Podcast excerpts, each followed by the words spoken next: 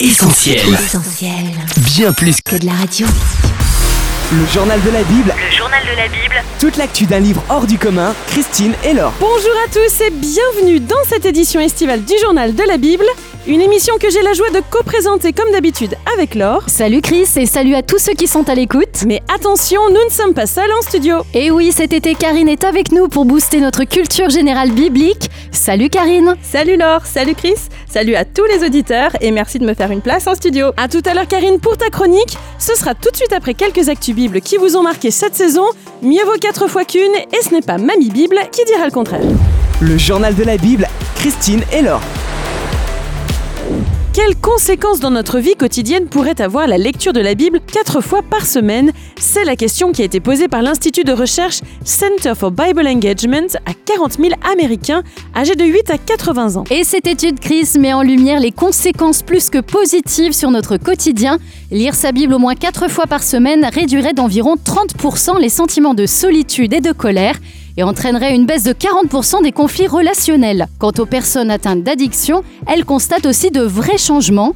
L'alcoolisme diminue de 57% et la pornographie de 61%. Chez les chrétiens, cette habitude leur permet également de voir des progrès concrets dans leur vie spirituelle, ainsi qu'une augmentation de 200% de leur désir de partager le message de la Bible autour d'eux.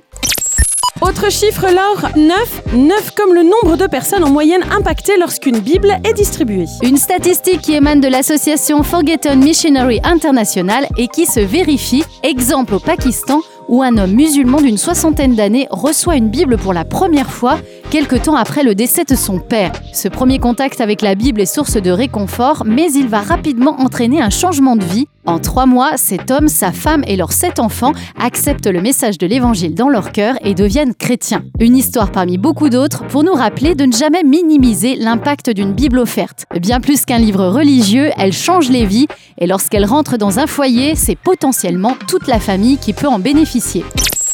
Elle a déjà lu 60 fois la Bible en entier. Cette année, ce sera la 61e. On parle maintenant alors d'Helen Tyler, surnommée Miss Helen, une chrétienne américaine âgée de bientôt 100 ans.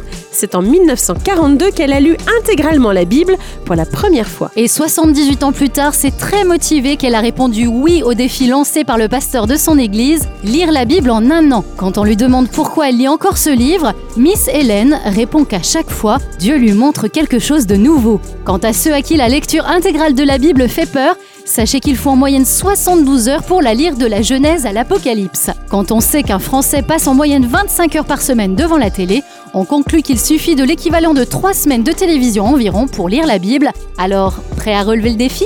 L'été est en tout cas une période propice pour se plonger ou se replonger dans la Bible. Bravo à Mamie Hélène et place maintenant à toi Karine, c'est le cas de le dire. Le journal de la Bible, le journal de la Bible, Qui va à la chasse perd sa place, pas besoin d'être chasseur pour connaître cette expression bon enfant. Son sens est très clair. Celui qui quitte sa place au mauvais moment peut s'attendre à la trouver occupée à son retour. Il a alors cédé son bien ou sa situation à quelqu'un de plus opportuniste. Bien avant les cours de récréation, cette expression était utilisée dans les salles de jeux de paume, l'ancêtre direct du tennis. 40 et 0. Mais l'origine la plus probable de qui va à la chasse perd sa place est biblique. Ah bon? C'est Ésaü, personnage de la Genèse, qui s'est risqué à ce petit jeu et les conséquences pour lui ont été dramatiques. Fils d'Isaac, Ésaü est le chasseur de sa famille. En tant qu'aîné, il est destiné à recevoir la part la plus importante des richesses de son père.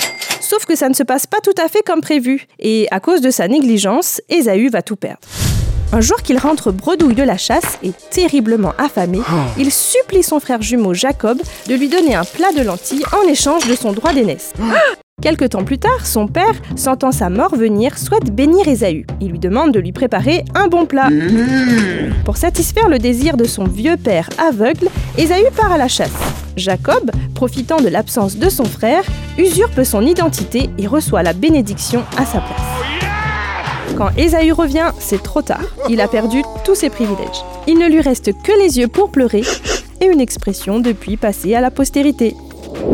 le journal de la Bible, Christine et Laure. Merci Karine d'avoir contribué une nouvelle fois à booster notre culture biblique. On te retrouve avec Laure la semaine prochaine pour une nouvelle expression. Pas de soucis, je serai là les filles. On reste bien sûr connecté tout cet été sur notre site essentielradio.com. Notre appli est sur notre plateforme de vidéo essentieltv.fr. Et on poursuit aussi notre mobilisation sur soutenir.essentielradio.com. On se rapproche de la ligne d'arrivée. On vous souhaite un très bel été et à la semaine prochaine pour plus d'actu. Bye bye On retrouve, tous nos programmes sur essentielradio.com.